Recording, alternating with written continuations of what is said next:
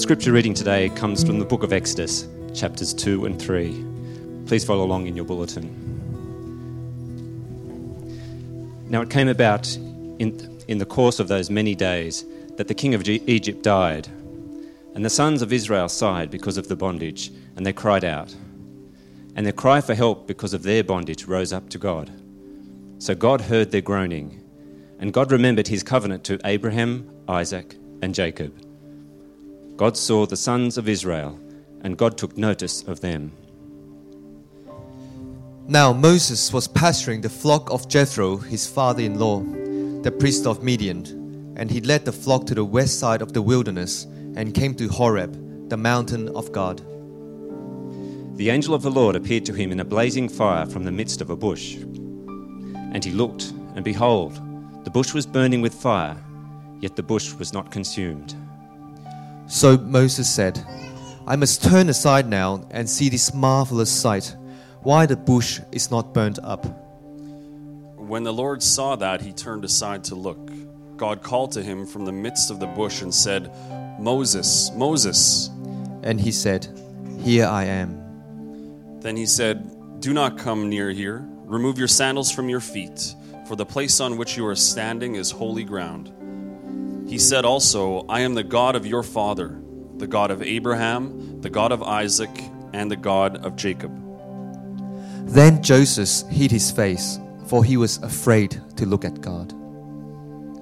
The Lord said, I have surely seen the affliction of my people who are in Egypt, and have given heed to their cry because of their taskmasters, for I am aware of their sufferings. So I have come down to deliver them from the power of the Egyptians, and to bring them up from that land to a good and spacious land, to a land flowing with milk and honey, to the place of the Canaanite and the Hittite, and the Amorite and the Pez, Pezite, and the Hivite and the Jebusite. Now behold, the cry of the sons of Israel has come to me. Furthermore, I have seen the oppression with which the Egyptians are oppressing them. Therefore, come now, and I will send you to Pharaoh, so that you may bring my people, the sons of Israel, out of Egypt. But Moses said to God, Who am I that I should go to Pharaoh, and that I should bring the sons of Egypt, sons of Israel, out of Egypt? And he said, Certainly I will be with you, and this shall be the sign to you that it is I who have sent you. When you have brought the people out of Egypt, you shall worship God at this mountain. Then Moses said to God, Behold, I am going to the sons of Israel, and I'll say to them, The God of your fathers has sent me to you. And now they may say to me, What is his name? What shall I say to them? God said to Moses, I am who I am. And he said, Thus you shall say to the sons of Israel, I am has sent me to you. This is the reading of God's word. Wow, do I hear amen to that? You can say amen. We're in church. That's okay. That's amazing. Thanks, guys. We are finishing up a series on prayer. We've had Mike do an amazing sermon on the kingdom. What do we wait for? We had Wehan did a great job on just praise and worshiping him. And what does that look like? I don't know if you were here last uh, Sunday. If you weren't, I don't often say this, but I think you, you need to go online and listen to the sermon because we talked a lot about where we feel like God has a church. We handed out these, we ran out of these. We're actually, we'll have some more next week. If you didn't get one of these, you need to get one of these and look at where we've been and where we are now, where we're praying that God will take us as a church. It's an amazing, exciting time to be on this, this journey with Him. We talk a lot about in this church that we're on a journey. And in this journey, we all have stories that are being told. Our hope is that your story is being interwoven with God's story, that God is touching you and He's meeting you and He's changing you. We've said a couple times, and you've seen this illustration, that our hope is that as we're on this journey as a church and as a community, that we're reaching out, that somewhere in this life, that God comes into your life and He touches you. We have a PowerPoint, hopefully, for this, and here it is. So you're on this journey, and we have this conversion event that happens somewhere. God opens your eyes to His Son Jesus Christ. You fall in love with Him, and He changes you. And as you go on this journey, we grow in two dimensions. We grow in this dimension of that we're growing awareness of God's holiness. And as we do that, hopefully we're growing in the dimension that we're aware of our brokenness, our neediness, our, our sinfulness, our flesh. And these two things we hope should be, we want them to be, growing at the same time. And if you don't grow both of these at the same time, we kind of become lopsided. And as they grow at the same time, we see that the cross gets bigger and bigger. We start to understand even more what grace means. We start to understand even more and more what, what holiness means. We start to understand even more what, uh, what God sacrificed and what it cost Christ to bring you into his family. I think sometimes we forget that. We forget what it cost God to bring us in, back to the family of God. And sometimes on this journey, as we grow, we enter into this dimension, and we're going to talk about it today. And it's hard as a pastor because I wish I could be in every one of your stories. I wish I could know what is going on in your life, and I don't. I can only share what's been going on in my life, and I know that we're all about the same on this journey. But as we enter into this lifestyle, sometimes we have these things happen, and as we go along in time, we basically see you can just keep pushing them out there that we have this time we have hope and we have reality. That we, we're on this journey and we understand how we want to live our lives, we understand what our lives want to look like, but something is happening there. That our reality and what we hope to happen aren't matching up. That we hope that we would get this job by this time, or we hope that we would be married by this time, or we hope that our kids would act right by this time, or we hope that something would happen by this time, and the reality just doesn't match it. And what happens is we enter into this, this period of tension and despair and, and hurt and anguish and angst. And sometimes we deal with it by just denial. We just say, hey, I, I know you've, you felt like this. Sometimes I have. You know, it's like this there's a 500 pound gorilla in our room right now. My wife and I need to talk about that, but we don't want to talk about that because we just think if we ignore it, it'll go away. And we do that in our relationships and in the church. And when things are hurting and when somebody offends us, we just do that. And we live in this realm of unreality, trying to cover up all that tension. Sometimes on our journey, we try to just basically work harder. We figure, okay, here's what my reality is. This is what I want. If I just work harder, everything is going to be okay. I mean, maybe I haven't been praying enough.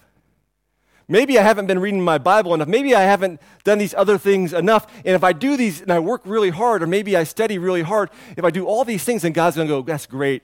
You, you did it. Here, here's, this, here's, the gold, here's the golden ticket. Great job. And so we become determined and we just work and we work and we work. And the Bible says that we enter into religion. That's what religion is. Religion is I do these things so that I earn God's favor. If I do these things, then God owes me sometimes we enter into just despair. I think despair is sometimes the easiest thing to do, especially in certain cultures. You just give up. Well, you realize that my reality will never match what I hope. And instead of walking around frustrated all the time and in anguish and in despair and in just frustrated, I just give up. And I say, well, whatever. I don't know if you've ever felt those things in your life, but the passage today is full of those things. And it's something I think that we as a church need to deal with and talk about instead of hiding. We're looking at this passage in Exodus, which I think is, is one of my favorite passages, uh, and I'm, I'm just sharing my story with you guys. It's something that I continue to come back to over and over and over again as I get despaired. In, in, Exodus, in the Old Testament, we often look at narrative, that the stories are narrative, they're telling a story. Now, it's much different than the New Testament.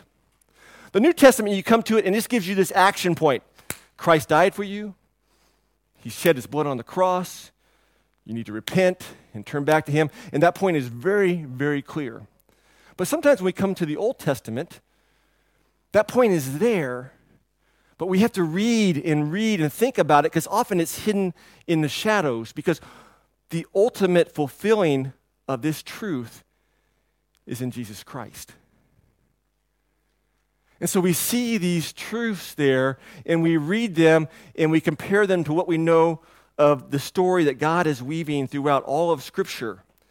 And so this passage today talks about the desert times, talks about the difficult times, and I don't know what the desert times are for you in your life. When I looked at those first charts and I looked at this despair, I, I, I think of country western. Okay, I'm, I'm going to confess. I think of country western music. Does anybody here ever listen to country western music? Okay, so country western music is like the most listened to music in, in America, maybe worldwide, I don't know. But in country western, I don't know. It's where I learned about grief and despair before I became a Christian, okay? Uh, but in country western music, there is a scale of despair. Uh, if you hear the guy singing and he's singing about he lost his job or his boss is a jerk, then his, his despair is pretty low. I mean, if he's singing about uh, his boyfriend or his girlfriend broke him, broke up with him, and life is terrible, then the despair is, is a little high. Or if he talks about his car broke down, especially his truck, then it's, it's in a medium level of despair because that's very important for, for country folk, their, their, their trucks. Um, if he talks about his wife left him for his best friend or her best friend, that's really bad. Okay? And the ultimate is if he talks about his dog dying. if you're listening to the song and a guy's talking about his dog dying, you know that he's like in the pit of despair. I mean, the only thing worse than your dog dying is if you lost your job, your boss is a jerk, your boyfriend, your girlfriend broke up with you, your wife left you for her friend or your best friend, your car broke down, and your dog died. And then your life, you just might, you're, you're, you're in despair. You just give up. There's no hope. I don't know where you are today. And my hope is, is you're not there. My hope is that some of these things you're going to hear today, you're going to go, well, that's just not where I'm at. I'm not in the desolate times. But if you're God's child, you will be. You will be. Because the Bible says that God loves us so much that he doesn't want to leave us as we are. He doesn't want to leave us broken. He doesn't want to leave us needy. He doesn't want to leave us in guilt. He doesn't want to leave us in shame. And often, He will take us to the desert places to fix those things. I don't know what the desolate things are in your life. Maybe they're broken promises. Maybe they're broken relationships. Maybe they're broken families. Maybe they're broken kids or your kids are out of control. Maybe your boss is out of control. Maybe your health is broken. Maybe it's caused because you've been sinful and you've just been disobedient to God and, and you've gone into this desert place. Maybe you've made poor choices. Maybe, maybe you're married to your desert place. But the passage today, for me, and I've only been at this for about 38 years. Okay, so I've been on this Christian journey for 38 years. And it's scary to me because every day I learn something new about God's grace. Every day I learn something new about God's mercy. Every day I learn something new about what God is doing in my life and what He needs to do and what I need to give up to Him.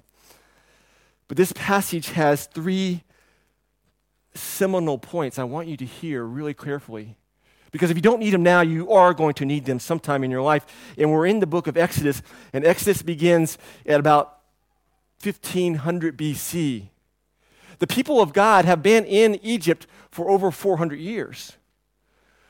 I mean, it ends in Genesis when we are told that Joseph brings his whole family, the people that God has chosen. And we get to this part in Exodus where we're told that the king dies and things get really bad. They get so bad that the people of God start to cry out and ask God, Where are you? Where are you in this despair? Where are you in these terrible times? You can take that off. That's great. You, where are you in, in our lives? And as I look at that in my life, there are three things that keep sticking out to me. The first thing is the question, what? What I hope to do is we're going to cover what, where, and, and will. Those three points. And the first thing that sticks out to me in this passage is, is, is the question, what? As we've gone through this journey time, as you look here in this passage, now it came about in the course of many days that the king of Egypt died and the sons of Israel sighed because the bondage and they cried out greatly. Their cry, it says four times, different ways. They cried. They cried for help. They wailed because their bondage rose up to God and it was really, really bad. So God heard their groaning and God remembered his covenant with Abraham, Isaac, and Jacob. And God saw them and he felt compassion on them. The word is he noticed them, but it's actually he, he has been noticing them. But it's not just he just woke up one day and realized, oh, I have this promise. But the scripture says that he's been watching them the whole time. And the first thing that I learned about prayer in the desert places, in the difficult places, in the desolate places, is that often God is the one who takes us to these places. God is the one who leads us. God is the one who takes us. God is the one who allows us. God is the one who places us in these places. And it's through throughout Scripture. He brings the people of God to Genesis, in Genesis to Egypt. He brought Moses to the wilderness, into the mountain. He brings the people in a little while out into the wilderness where they travel for 40 years. He brings Jesus, his son, into the wilderness for 40 days. And in the wilderness, he does something that he, he, he changes them. He changes us. I mean, the Bible tells us that God is going to take everyone he loves into the wilderness. Now, I know that's not sexy. That's not the sexy gospel. The sexy gospel says, well, you, you become a Christian and you get a Rolex and everything is perfect and you never have problems. But the Bible, it doesn't say that. It says that He loves us so much that He wants to heal us. And the only way that He can heal us is by taking us into these desert places, into the desolate places. And what we see there is when He takes us into these places, He teaches us two things. The first thing that He does is He shows us a lot about ourselves. He shows us our idols. He shows us our pride. He shows us our arrogance. And he can only show us us these things when everything is stripped away, when things are difficult. I mean, you look at the passage here, and we sometimes we read through it really quickly, but I think it is an amazing passage. Verse 1, look at that really quickly here. What does he say? Now, Moses, who was pasturing the flock of Jethro, his father in law, the priest of Midian, and we're going to stop right there. Now, if you were a Hebrew person and you read this passage, you would be freaking out. And if you were an Egyptian, you would be even more concerned and messed up. Because you have to realize that it's Moses. Now, of all the people in the scripture besides Christ, he is the person who probably has the greatest influence in all of us. Moses, who was raised and educated in the best education system in the world at that time. Moses, who hated shepherds, when Joseph came and the Egyptians hated shepherds, they said, "Don't even tell them, don't even tell Pharaoh you're a shepherd, because he'll he's just he, Pharaoh's are shepherds are disgusting." The Egyptians used to shave all the hair off their body, and it was a daily ritual of cleansing. And they realized and they thought that anybody who dealt with animals and livestock, especially shepherds, were defiled and unclean keep them away from us. But here we see that Moses is shepherding the flock of his father in law. Moses, the prince of Egypt, who had enormous amounts of wealth. He was one of the most wealthy men in his age before he made his exodus into the wilderness. And here, he doesn't even have his own flock. He doesn't have anything to say, This is mine. God took all that away from him because he realized that Moses was clinging to those things more than he was clinging to God. We read in the passage that Moses is a hired hand and he basically is subservient to his father in law. So we see that God took Moses, who for 40 years was the best educated, the wealthiest, in the middle of Pharaoh's court. And he took him to this desert place for 40 years to teach him, to teach him about himself. It took 40 years to get Pharaoh's court away from him. I've thought about this often as I've gone through the desert times, and I wonder how often and how long many of us have been working in Pharaoh's court today.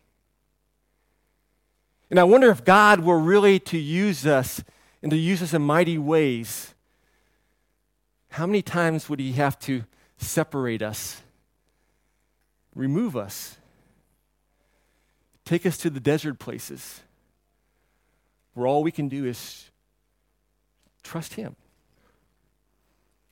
cling to Him? Be careful how you pray when you're in the desert times. Often my prayers are, get me out of here right away. This is uncomfortable. This hurts. I need relief. Get me out of here.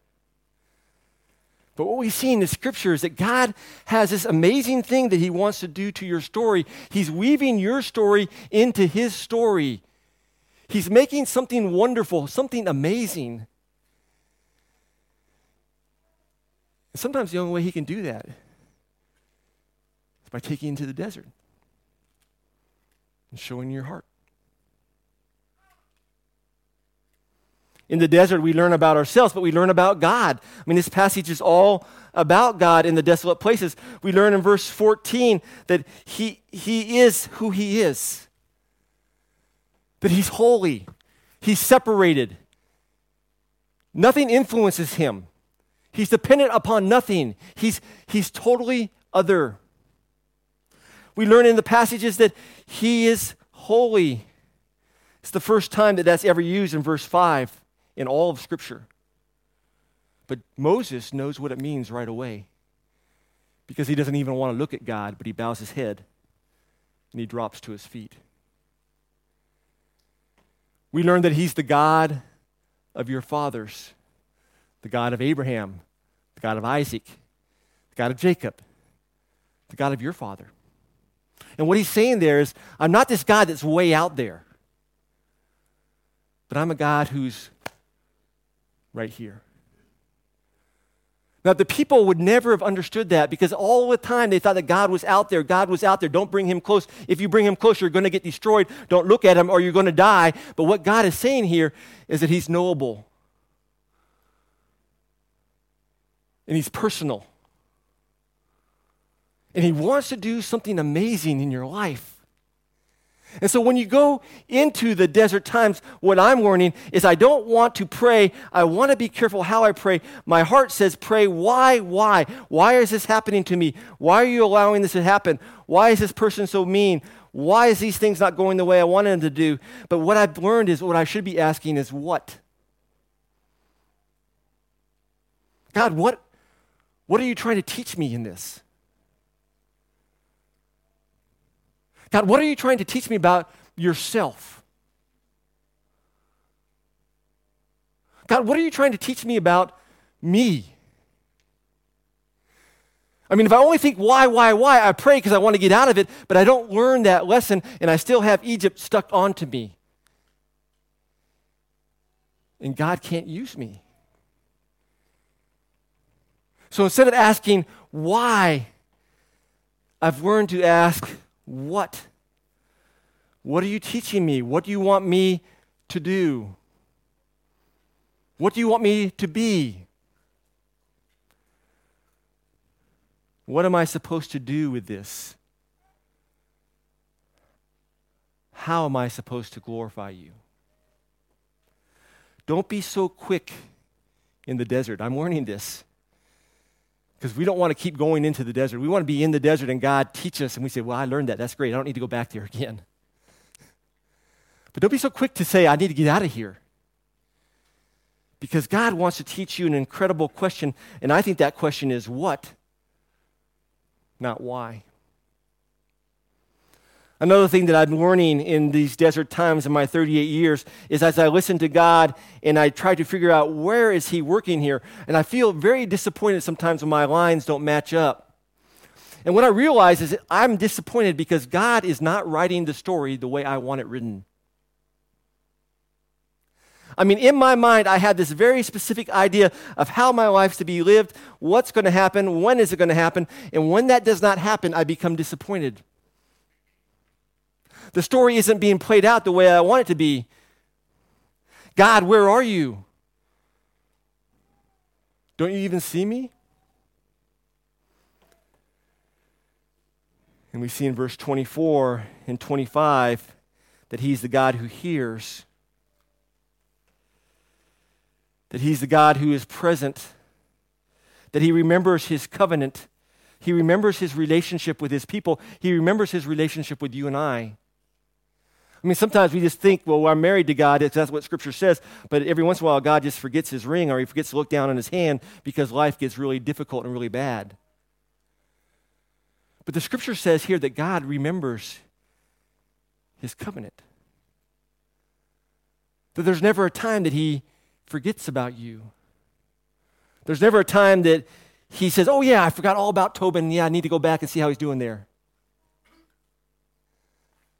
but that he's always involved, he's always working. In verse 7, which I think is one of my favorite verses, it says, The Lord said, I have seen the affliction of my people that are in Egypt. I have given heed to their cry because of the taskmasters. I'm aware of their suffering, so I am going to come down. And the words you see there is He's the God who sees, He's the God who hears, He's the God who knows, He's the God who acts. That in the midst of the desert time, in the midst of things when things aren't working up, in the midst when I feel the tension, I come back to this truth and I realize that it's God and He's there. He sees, He knows, He hears, and He acts. And the tension is with me sometimes that He's not doing it the way that I want it done, or I feel like He's not there. Maybe instead of praying, God, why aren't you here? Where are you? How come these things are happening? What's going on here? God, I just feel like you're not with me here. Maybe we should be asking, God, where are you in this? He says really specifically, it's a very special word in verse 8. He says, I have come down to them. In Hebrew, translated into Greek, that word is Advent. It's the word we get our Christmas Advent from. And what he's telling the people of God as they're on this journey, as things get difficult, that God is making himself known in your life right now. In Moses' story, it was a burning bush.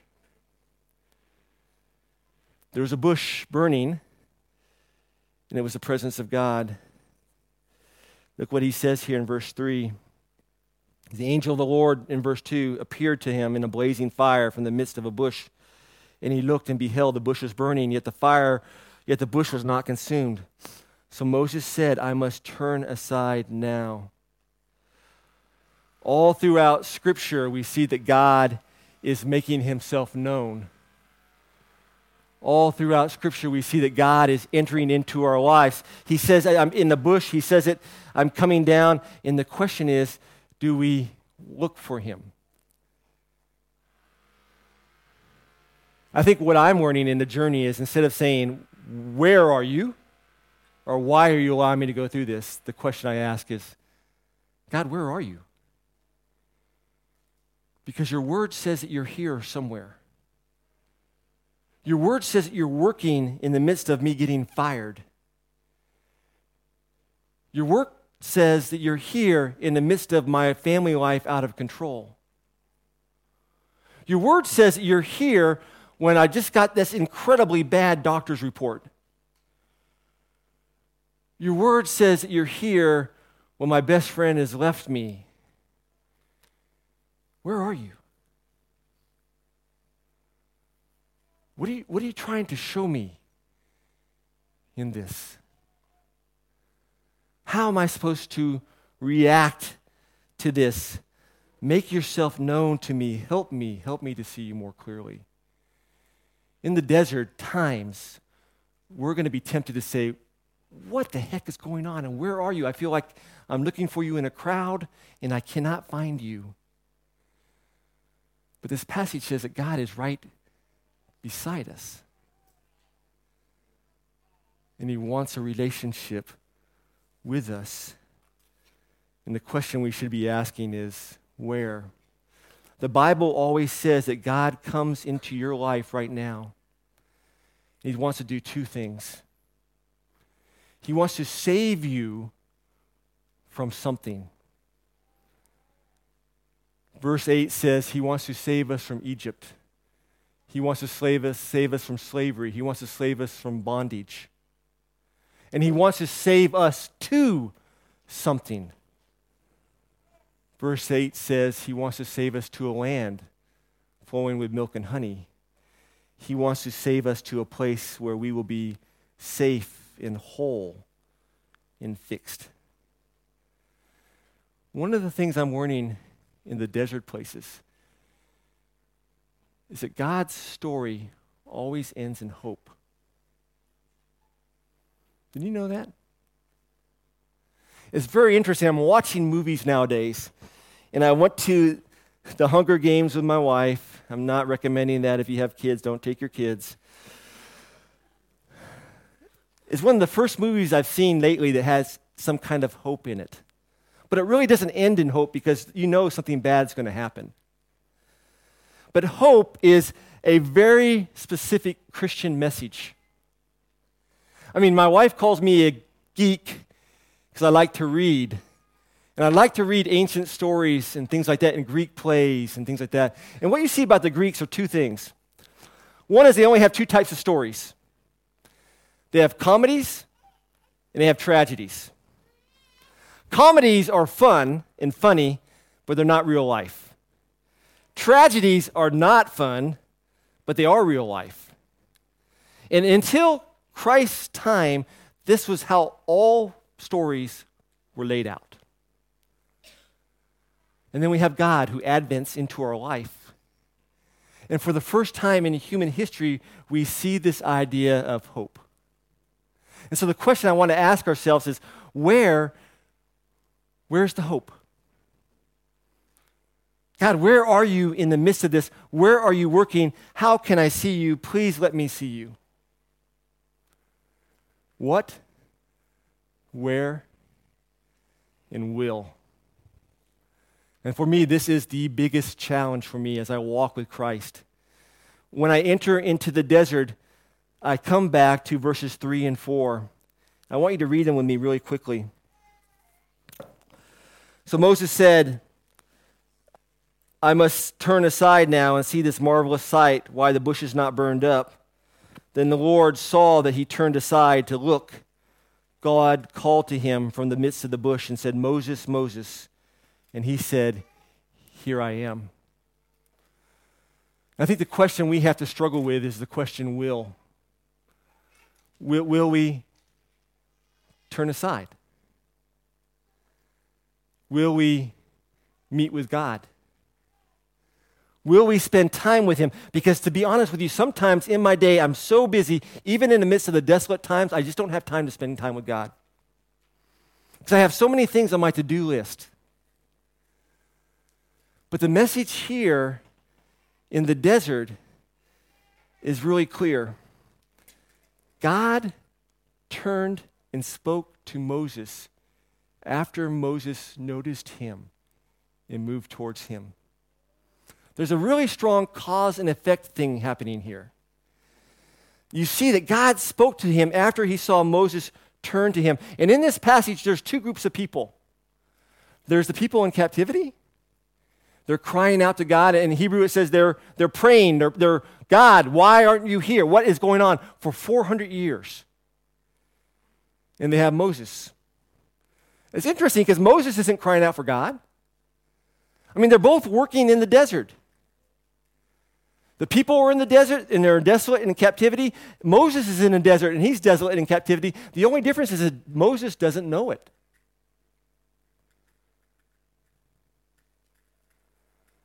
And God comes to Moses and he shows himself to Moses in a desolate place. And Moses makes a choice and he turns to him and spends time with him. One of the biggest lessons I continue to learn after 38 years in the deserts is that I have a choice. And the choice is will I look for God where he is? And when I see him there, will I turn to him and spend time with him? Will I pray to him? Will I spend time in his word? Will I come back to community? Will I be involved in what God is doing? There's a choice. As we journey with Christ in the midst of this life, our stories are being woven together with Him. He wants to change us and make us more like His Son. In the midst of this, He's trying to show us why, He's trying to show us where. But the question is will? Will we spend time with Him? Will we come to Him? Will we allow Him to change us? I don't know what's happening in your story today.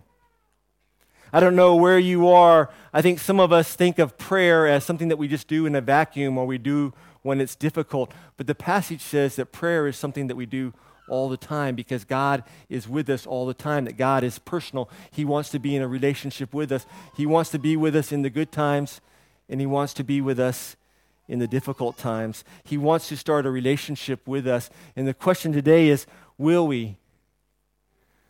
Will we allow Him to have that time with us? Will we turn to Him when things are difficult? Will we trust Him? Will we allow Him to change us in the difficult times? Where, where are you on your journey? My prayer is, is you don't need these points right now. But I know that someday you will. And my hope is, is that you will come back to them and allow God to change you. Father, we just thank you for this day. We thank you for your goodness in our life. We thank you for your mercy. We thank you that you desire to take us to a new place, a place flowing with milk and honey. Father, we thank you that even in the midst of the chaos which is our life in our world, that you're speaking to us. You're speaking to us in burning bushes. You're speaking to us in sunrises. You're speaking to us in worship songs. You're speaking to us through friends. You're speaking to us through relatives. But I just pray as you speak to us that we will turn aside to you that we will spend time with you. We will allow you to take us to these places that only there you can change us and make us the type of people you want us to be. Only there can you heal us and strip away the things that cling to us and drag us down. Only there can you show us who you really are. That you are the God who's knowable that you are the God who desires to have a relationship with us, that you are the God who's holy and just, and that you are the God who withheld nothing to bring us back to you. That in a poker game, you were all in and you laid it all there to win us back. Father, we just thank you for this day and for your word. May we be people that worship you, that love you, that trust you. And we pray these things in your Son, Jesus' name. Amen. Amen. I'm going to ask you to sit down just for one minute, or maybe more, more than that. And I'm going to ask uh, Josh and Trish to come up here. And so uh, we're, uh, and my wife, and uh, so, you know, when we started the, the church, uh, I shared this at a, we had a staff gathering last night. Uh, Josh and Trish, this is their last Sunday here for a while. So he's being called back uh, by his mission agency to the States and then to the Philippines. And so we have been so uh, blessed to have them, steal them for this year and a half, two years. And so when we started the church, I had a couple prayer requests. I actually had three miracles I wanted from God. Because we were still like, God, we feel like we want you need to do this, but I need these things from you, or I just can't do it. And so my first uh, miracle that I prayed for was someone who could come up and preach besides myself. Because I know that you get tired of just hearing me all the time. And the goal wasn't just to have one pastor or someone sharing God's word because we want to multiply and plant other churches. And so one day I met with Josh at a greasy spoon place that no longer exists. And he says, Trish and I have asked our mission agency whether we can join you. And uh, we, we are going to join you. And so for me, that was the first miracle that God gave me personally and us as a church to move forward and to plant this church. And so, uh, you guys, we're going to incredibly uh, miss you, massively miss you, as we say in the office. And, uh, and so uh, I'm going to pray for you, but I wanted to uh, give you uh, this plaque. So this is, this, I think this is the first one of this type. So we'll, we'll so it's a, and I need to put some white behind it just so I can read it. Um, it says, uh, founding members Joshua and Patricia Hammond, founding members of Watermark Community Church. So that's the first founding member one we've ever done. So you guys are, uh, thank you for your partnership to Watermark Community Church in Hong Kong, spreading the gospel of the Lord Jesus Christ. Your faithfulness, commitment, and sacrifice have resulted in countless people being influenced for our Savior. We love you. So we want to.